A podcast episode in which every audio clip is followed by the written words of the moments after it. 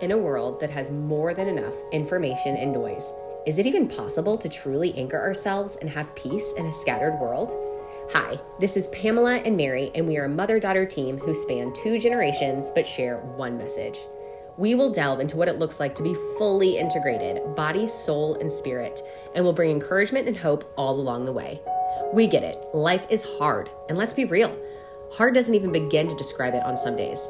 But we want you to know that you're not alone. And not only that, we are here to come alongside you and cheer you on as you walk out your individual storyline. So join us as we journey together and laugh, cry, and everything in between. Welcome to the More Than Enough podcast. Hey guys, welcome back to the More Than Enough podcast. Hey Ma, how's it going? Good. I think I just realized when you said, hey guys, even though you've probably said it a lot, I just realized, okay, well, we just again remind you that we're from the South. So I'm just going to say, hey, gals. Hey, guys and Hey, gals. y'all. Hey, y'all. Oh, I, I like y'all. Hey, Y'all's y'all. a good one for sure. oh, sure. yeah. I, okay. I might take some turns doing it because I love the word y'all. Yes, I think I had a welcome mat that said, "Y'all come back now." You hear? You hear? yes. My daughter was like, "Really, mom? Really?" Yeah, that's taking it over the line. Yeah, That's a bit much. Uh huh. So, this is week two of our series of Immanuel, God with Us, and just talking about different aspects of this bigger storyline, not just Christmas, but this bigger storyline of what is God doing? What was in his heart when he not just created us, but created Christmas? And what part did that play in the bigger storyline? Last week, we talked about the Trinity. What was the Trinity thinking and doing even before time began, and how the Trinity had us in their heart, like an amazing author was writing the storyline before time began and was just waiting to unfold the storyline. Mm, I just love that. I just love that. Really, I'm dead serious here. That is such a great because I would never have thought of myself as a writer. Now I do, and the idea is that an author has so much in their heart Yeah. to write that they don't even really get written down until they've really thought through it a lot. And so I love to think of God as the author and architect. I mean, so he's going to make it happen. So it's like I could write a story and I could actually have the power to make it all happen. I mean, just to think about all that, how amazing that is, and how Yeah. long ago, how very long ago God has loved us. It, it's, I don't know. I find it amazing. It's one of those things, if you don't think about it, you're never going to be able to be moved by it unless you sit Right. for just a more than one hot minute on it. Yeah. And when I think about the Trinity waiting for this part of the story to be revealed, Yes. he sat and watched so much of his creation suffer under the law and under this weight, knowing that this is all to paint this picture. This wouldn't have the fullness, this wouldn't bring the most glory if it didn't come in this way. And sometimes I've heard people say, oh, like this was the only way God could do it. This was the only way that God could reveal himself was him coming down to earth. And I'm like, really? Really? Was that the only way? Like the God of the universe, he could have done whatever the heck he wanted to do. I'm like, I don't believe that. I don't think it's the only way. I think it was the best way. I think it was the best way to bring about the most Yes. impact and the most glory to his name.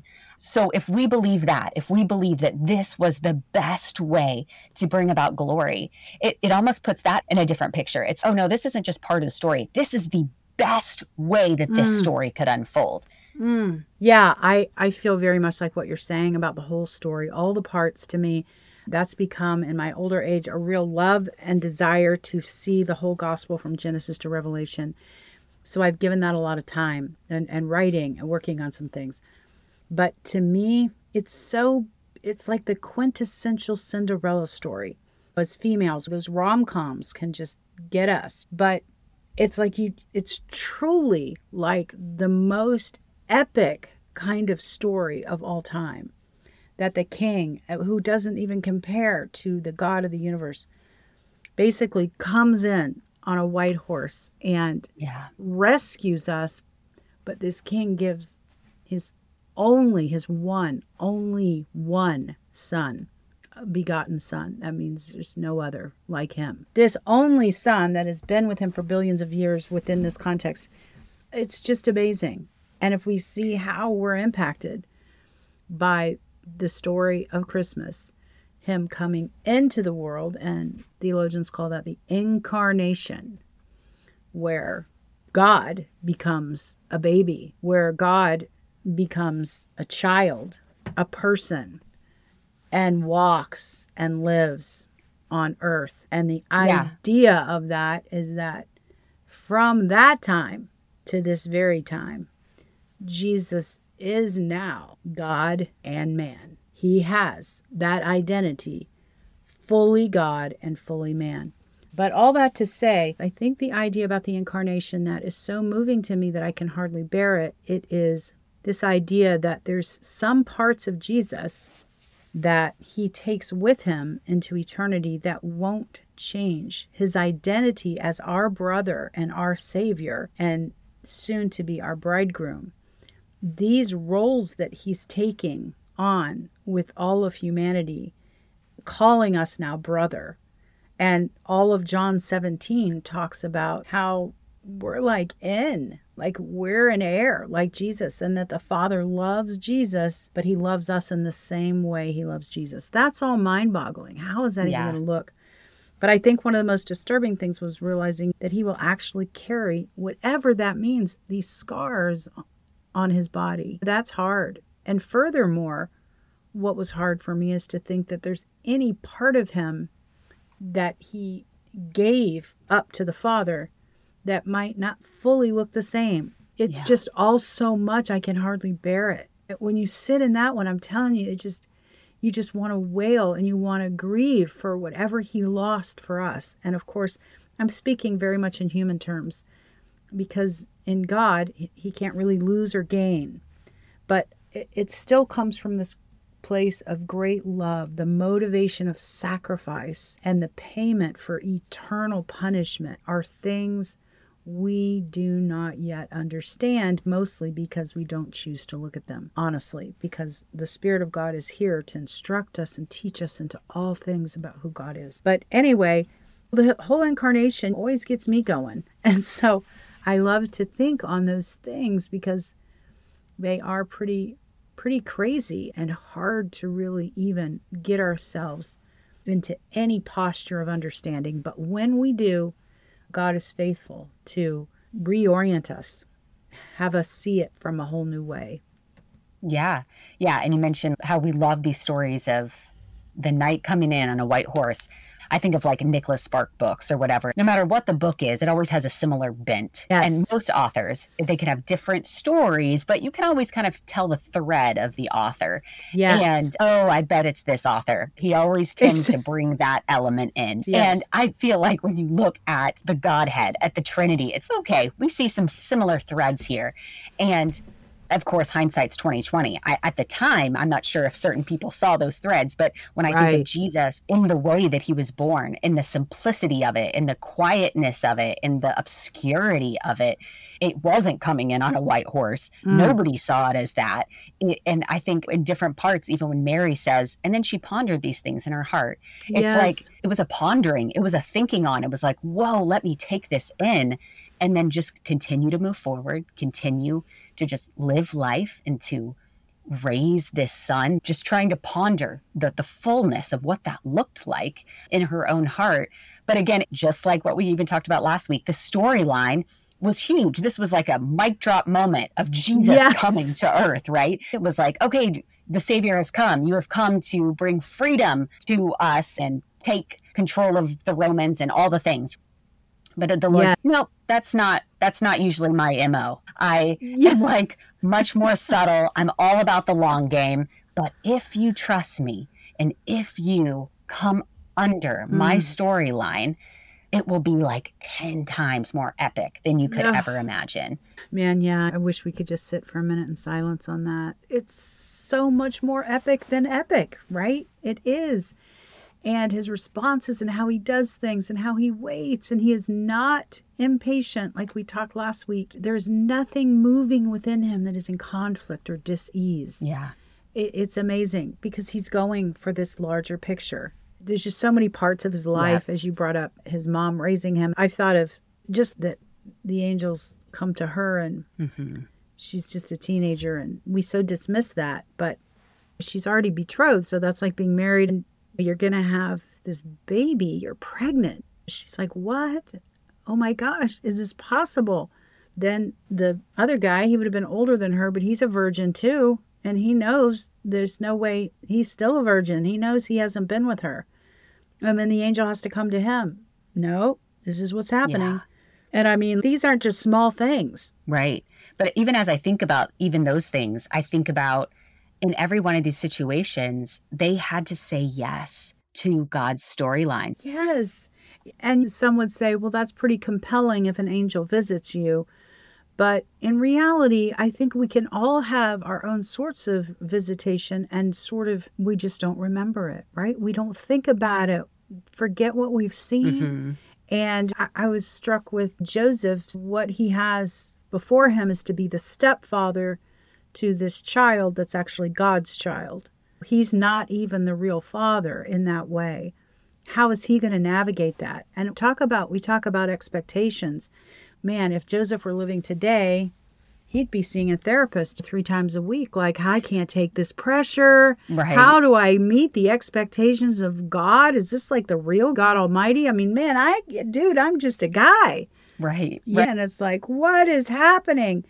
You know, because that's serious expectation. That's serious pressure that we could feel. That couple, they endured so much shame and ridicule and despising of their neighbors and even family members. It's indicated in scripture that it was just believed that Jesus was a bastard child, that they'd had sex before marriage. Right. And that's why anything that came from that town, because that was so scandalous, they had to bear this. Jesus had to bear that shame Oftentimes, the child himself, who was, let's say, born out of wedlock, uh, they would have used different terms at that time, much more serious. He would have borne the weight of that, and his parents would have had to obviously explain that to him.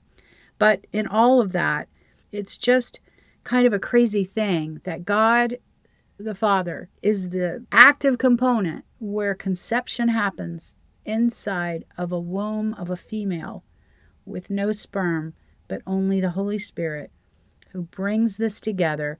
And we have God now living in a womb, going to come through the birth canal and be born as a bloody baby in a stall. Like you said, Mary, all the simplicity and the smallness and the unseenness. And yet, at that same time, the Bible tells us in another scripture that there were thousands of angels that were singing Yes. And swirling throughout heaven because it was so marvelous, so unbelievable that God was going to be born as a human being. They they could not get over it. They just sang and sang in myriads.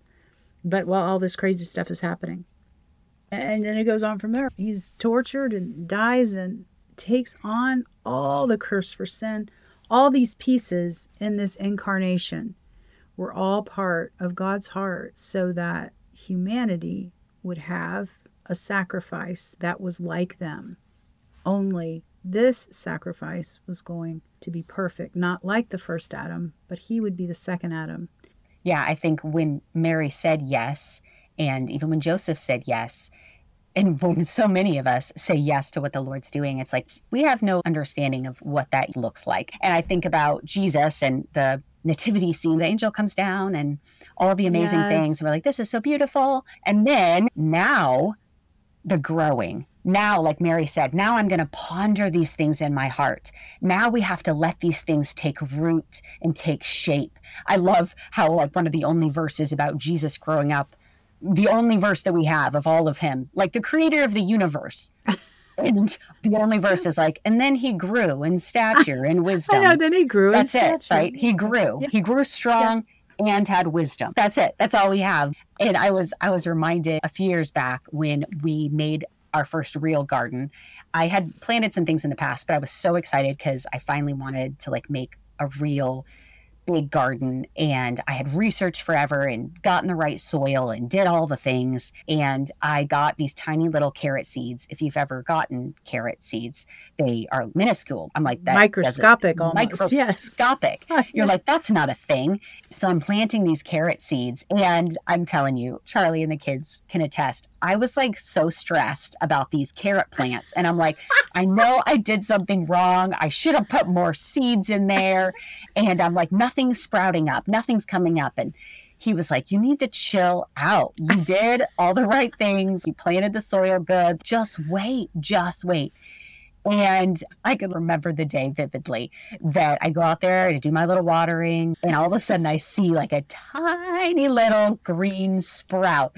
And I'm like, oh, what is that? Is that a weed or is that a sprout? And I see the little green coming out. And I was like, oh, it's a sprout. And I mean, talk about it felt like Christmas morning. I was so excited. I know this it sounds just ridiculous to people, but I was so stinking excited about this little sprout. Mm. Uh, and I was like, yes, that means it did something. It did something. yes, yes, it's growing underneath. And I made the kids come see. They're like, yeah, wow, look at it. and I was so, so excited. But it wasn't ready to be pulled up yet. It was still mm. growing. It reminded me of what that looked like, of Jesus coming to earth. It was like, yes, this is what we've been waiting for. We're seeing the fullness of this but it's not ready to be pulled. The, this this feeling of tension within the mm. humanity of the continued waiting, the continued growing. And I think about the disciples even. What were they having to do and to walk out to be able to be in a posture to say yes, yes. when it was time, you know? Yes. And so what's happening in our lives now that we're saying yes to, that we're pondering in our hearts and putting ourselves in a position to be willing and ready to receive and to say yes to what the Lord has. All these little side trails that we take to you listening, these are all the ways that Mary and I are trying to tell you that you can allow yourself to just imagine things. It doesn't have to be like theology that's dead on a page that has no life to you. Mary, I think many people love how you tell stories that are connected to spiritual truths or even spiritual events. I think you all listening can see that these are some ways that we can bring things alive when we sit with God and just not read something that's dramatic and say, oh, that's weird, but I guess that's how it was in that day. None of these things were normalized. They're no more normalized then than they are for you today, whether it's pain or whether it's great joy. The fact is that we can take all the parts that God has given us, all our broken parts and all our parts that really long to know God more, and we can do the same thing. And you do a good job, Mary, of really modeling what that looks like is just to sit and think, what would that be like? God, show me. And then you begin to see these wondrous things. So I'm highlighting that because we're talking about a story. We're talking about the story of God. We're talking about the story of Jesus. But all of this is unto our own stories being impacted deeply by God's example. As Mary can give so many stories that I know are impacting you greatly. This is exactly what God does because He's the greatest storyteller and has the best stories because it comes from His very nature. And so we're just inviting you in when we talk about the story to become more curious, more interested, to really see and dig for the, the storyline that God has on any given thing. So, you know, Mary, you're just always amazing at that. And I think it's just such a good example as we're talking to people about how you can enter into this way of thinking and waiting on God on any part of your own story as you're processing it with Him. I guess the question comes up at this point as as we come to an end is some some out there who maybe think in these terms might be really really confused about Jesus and how this is all possible for him to be God and find some of this very difficult to even uh, understand or some maybe even believe. And so for those of you who are thinking that and feeling that way, I would just want to say that God is more than able to bring faith and to bring hope that this even could be true. And if you are in that camp, we just want to invite you again to just ask Jesus to help you to see, to help you to understand, to help you to encounter Him What a season to be able to do that. For many of you who that is not where you are and you really do know God and you're wanting to grow, I just want to say that this story it does have so much ability to change you this Christmas season. It does have so much ability to have you slow down and when you look at that baby in the manger, even after these couple of weeks we've had together, pause long enough to allow God to open up your heart to the miracle of the incarnation of God. The miracle. I heard a quote recently. It was something in research I was doing that Larry King, most of you might know who he is, he interviewed people. And he said the one person, if he could go back and interview, was Jesus. because if he could look at Jesus and believe that he was alive and real, the one question he would ask him was Mary really a virgin?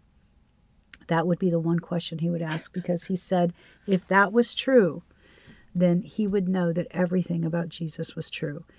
I love that uh, picture of someone thinking in that way who maybe hasn't come into the fullness of God yet, because there are some truths in this that are just straight up sort of baseline curiosity and putting a one and one together. Now, I know right. that's not true of everyone, but the bottom line is if one miracle is true, something that cannot happen spontaneously yes. within the world as it is, even all of the amazing pieces that God has put in place for physics and chemistry and every other wild imagination thing you could think of, the universes, the galaxies. But if God can do one, any one of those yes. things out of nothing, now think of how many things have come about that many are saying there was just a moment in time, but no one can say what struck that match. What was the match? Right. And that would have really evolved into millions and millions of components that needed to be in place before the next thing could happen. The Christmas story is an absolute miracle. Absolutely, positively, in every way. But the idea is that if a miracle can ever be done, by a higher authority, and we call him God, that is his name, then it can happen to you. It can happen to you with coming to know him and being changed by him. Christmas is all about the miraculous God. Let's just encourage each other that whatever we're contending with in our life in this Christmas season, even if it's sadness and depression, whatever it is, let's remember that the God that we serve is so much bigger than us and miracles are always a possibility in our own hearts when God is in the room. We just want to leave you with that today and say again, thank you so much for sitting with us today. We love you and we pray for you. Thank you so much again for tuning in to the More Than Enough podcast. We are still busy behind the scenes setting up our website, but for now, if you would like to stay up to date or follow along, you can follow us on Instagram at Ames Girls. That's A M E S G I R L S. We know that because we're a newer podcast, one of the best ways for people to find us is through reviews. So if you would take just a few minutes and write us a review on Apple Podcast, we would be so grateful. Thank you so much again for joining us, and we look forward to chatting it up again with you next week. Have a lovely week.